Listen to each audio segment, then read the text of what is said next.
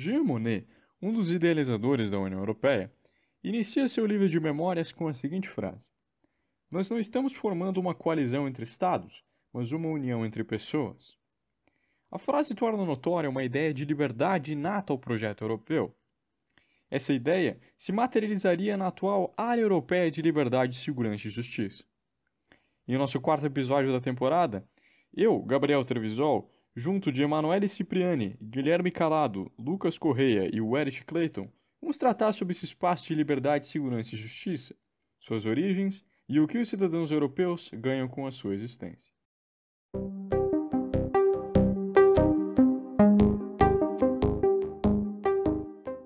A área europeia de liberdade, segurança e justiça é anterior até à própria existência da União Europeia, criada em 1992.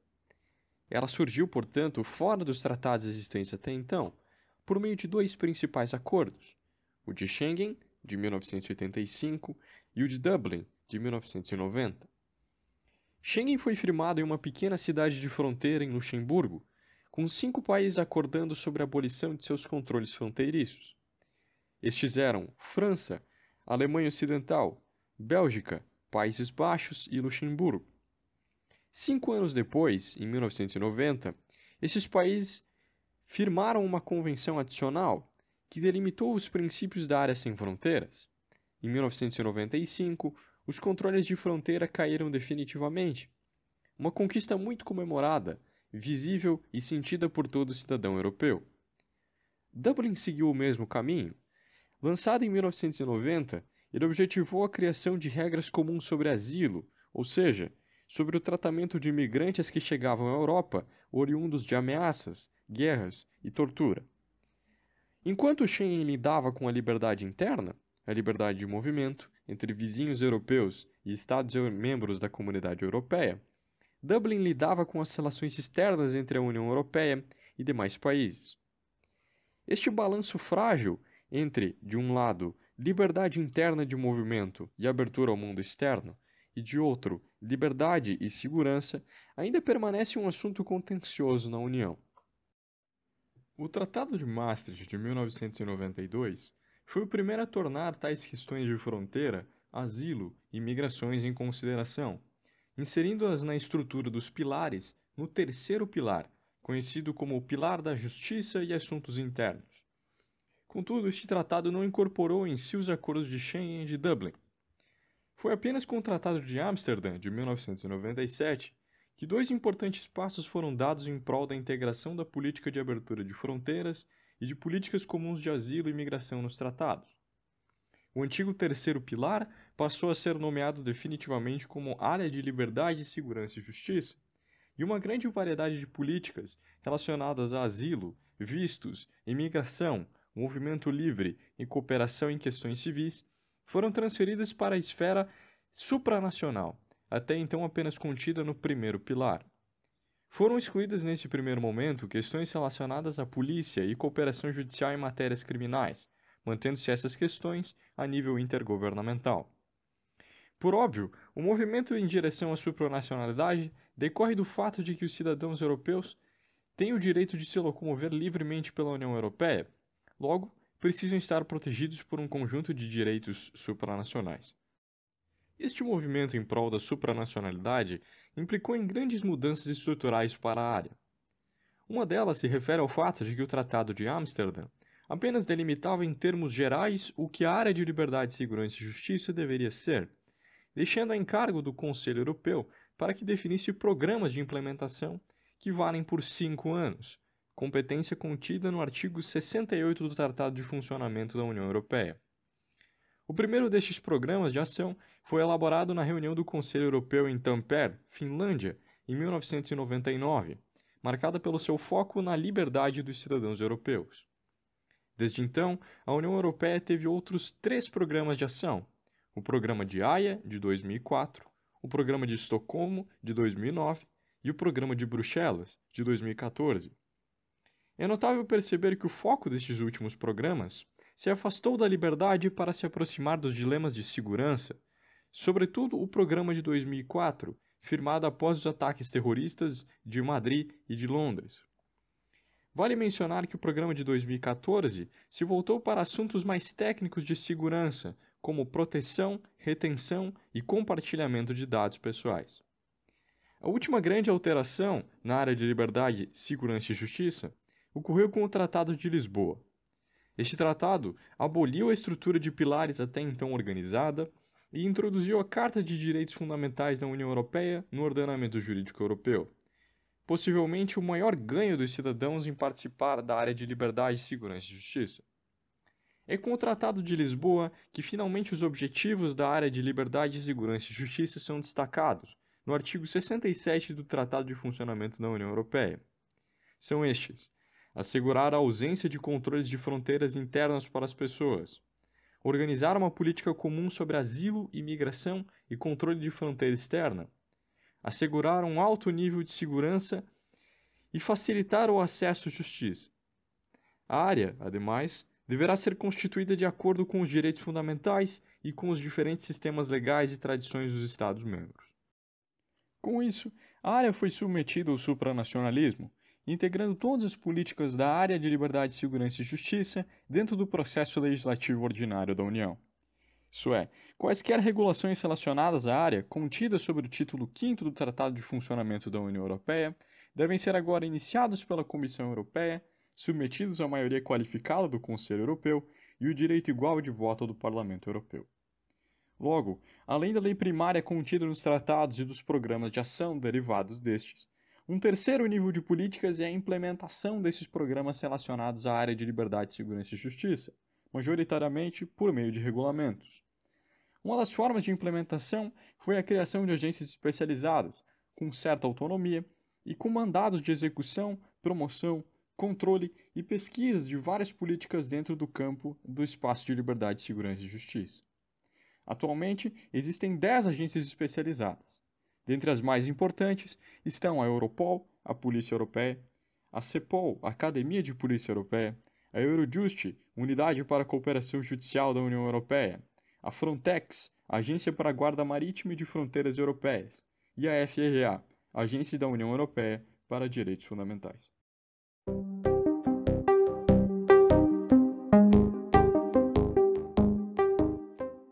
Área de liberdade. A área de liberdade tem seu fundamento no artigo 18 do Tratado da Comunidade Europeia, que assim dispõe: qualquer cidadão da União goza do direito de circular e permanecer livremente no território dos Estados-membros, sem prejuízo das limitações e condições previstas nos tratados e nas disposições adotadas em sua aplicação. O ponto central da Europa dos mercados era a liberdade de circulação de mercadorias, serviços e capitais garantidos aos indivíduos ditos produtivos.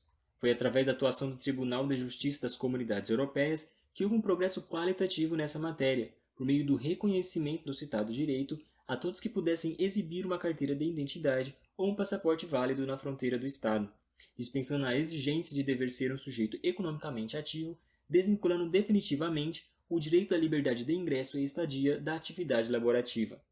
No contexto legislativo, a elaboração das convenções de Dublin e Schengen foram de grande importância na disciplina da matéria relativa à liberdade de circulação. O primeiro acordo ocupa-se essencialmente dos problemas conexos com as condições básicas para a concessão do direito de asilo nos territórios dos países que o firmaram. O segundo diz respeito à cooperação internacional entre os Estados que a ele aderiram quanto à efetiva eliminação gradual do controle das fronteiras internas e, principalmente, à colaboração entre as autoridades judiciárias e policiais desses países. A Convenção de Schengen inicialmente foi desenvolvida fora do âmbito da comunidade, pois nem todos os países da União haviam firmado tal convenção, caso o Reino Unido e Irlanda. Entretanto, o Tratado da Comunidade Europeia, em sua versão modificada pelo Tratado de Amsterdã, que entrou em vigor em 1 de maio de 1999, incorporou o texto de Schengen e elevou seu acervo em nível comunitário. Atualmente, o cidadão europeu tem direito de residência em qualquer outro Estado-membro, desde que cumpra determinados requisitos. Por períodos de até três meses, basta-lhe um bilhete de identidade ou passaporte válido.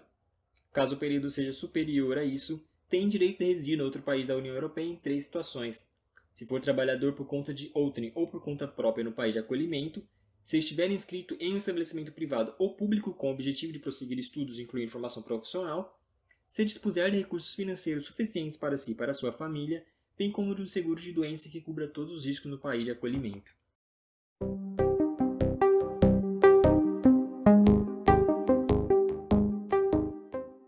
Área de Justiça O acesso à justiça é facilitado pela União através do princípio do reconhecimento mútuo das decisões judiciais e extrajudiciais em matéria civil, como dispõe o artigo 67.4 do Tratado de Funcionamento da União Europeia.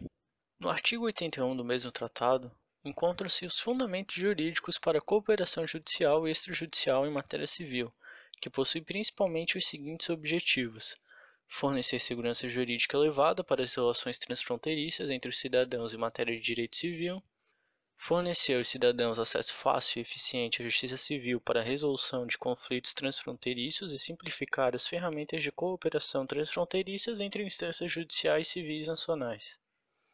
A cooperação judiciária em matéria penal está prevista nos artigos 82 a 86 do Tratado de Funcionamento da União Europeia que estabelece o seu fundamento no princípio do reconhecimento mútuo das sentenças e decisões judiciais. Esse tipo de cooperação judiciária visa combater a criminalidade transnacional e o terrorismo, bem como proteger os direitos das vítimas, dos suspeitos e reclusos da União Europeia. Constam no título 6 da Carta de Direitos Fundamentais da União Europeia, artigos 47 a 50, alguns dos principais direitos, princípios e regras relacionados à justiça, como direito à ação em um tribunal imparcial, a presunção de inocência e os direitos de defesa, a proibição de punição e julgamento penal mais de uma vez pelo mesmo crime, dentre outros. Entre os direitos conferidos ao cidadão europeu, desperta atenção o direito de petição ao Parlamento Europeu e o direito de denúncia ao provedor de justiça europeu, pois são direitos conferidos até mesmo aos cidadãos de países extracomunitários. Esses direitos têm o objetivo de fornecer uma participação ativa na vida da União Europeia, assim como expõe a professora Beltrame de Moura.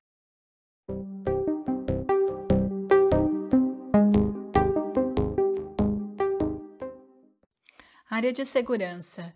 Como vimos com a entrada em vigor do Tratado de Lisboa em 2009, consagra-se a ideia de um espaço de liberdade, segurança e justiça para assegurar a livre circulação de pessoas e oferecer um nível elevado de proteção aos cidadãos. Esse espaço engloba domínios políticos, que vão desde a gestão das fronteiras externas da União até a cooperação judiciária em matéria civil e penal e a cooperação policial, por meio da cooperação estrita e eficaz entre as agências especializadas da União Europeia como Eurotex, Eurojust e CEPOL.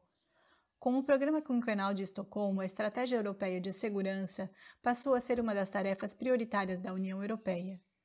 Identificados os principais riscos e ameaças comuns, a União Europeia se muniu de ferramentas normativas e mecanismos para apoiarem na consecução dos seus objetivos de cooperação policial e segurança interna. Dentre as ameaças importantes a serem prevenidas e combatidas estão o terrorismo, em todas as suas formas, as graves formas de criminalidade organizada, o tráfico de drogas ilícitas, a cybercriminalidade, o tráfico de seres humanos, a exploração sexual de menores, a criminalidade econômica e a corrupção, o tráfico de armas e a criminalidade transfronteiras.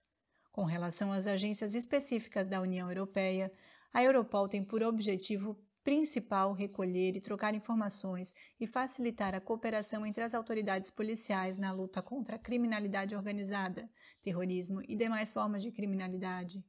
A Eurojust assegura a coordenação e intensifica a eficácia das autoridades judiciais, com o objetivo de facilitar o auxílio mútuo entre os membros e dar celeridade aos procedimentos cooperativos na esfera judicial.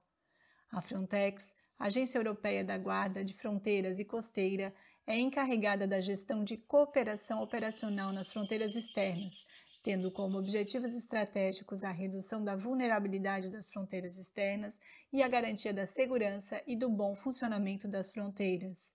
A Frontex tem auxiliado os países europeus a controlar as fronteiras e a gerir a migração frente aos desafios migratórios da Europa. As operações de busca e salvamento também se tornaram oficialmente parte do seu mandato.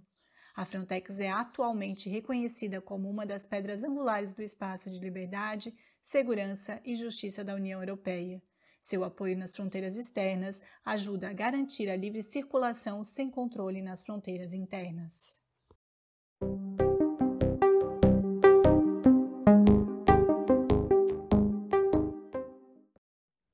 A área de liberdade, segurança e justiça enfrentou um de seus maiores desafios recentemente, com a crise dos refugiados de 2015. Naquele ano, a União Europeia recebeu mais de 1,3 milhões de pedidos de asilo, conferindo, contudo, apenas 292 mil. A crise deixou clara que a segunda regulação de Dublin, de 2003, não foi desenhada para sustentar grandes influxos de refugiados. Destaca-se que a legislação não possuía mecanismos de compartilhamento de responsabilidades entre os Estados-membros, sobretudo quanto à redistribuição dos refugiados. Ademais, ressalta-se que o sistema produzia tratamento de diferenciado e não raramente discriminatório entre os pedidos de asilo. Os acontecimentos de 2015 levaram a Comissão Europeia a produzir uma proposta de regulamento que substituía tal sistema de 2003. Essa proposta, chancelada pela presidente da Comissão Europeia, Ursula von der Leyen, ainda está em discussão. Contudo, pode ser votada ainda em 2021.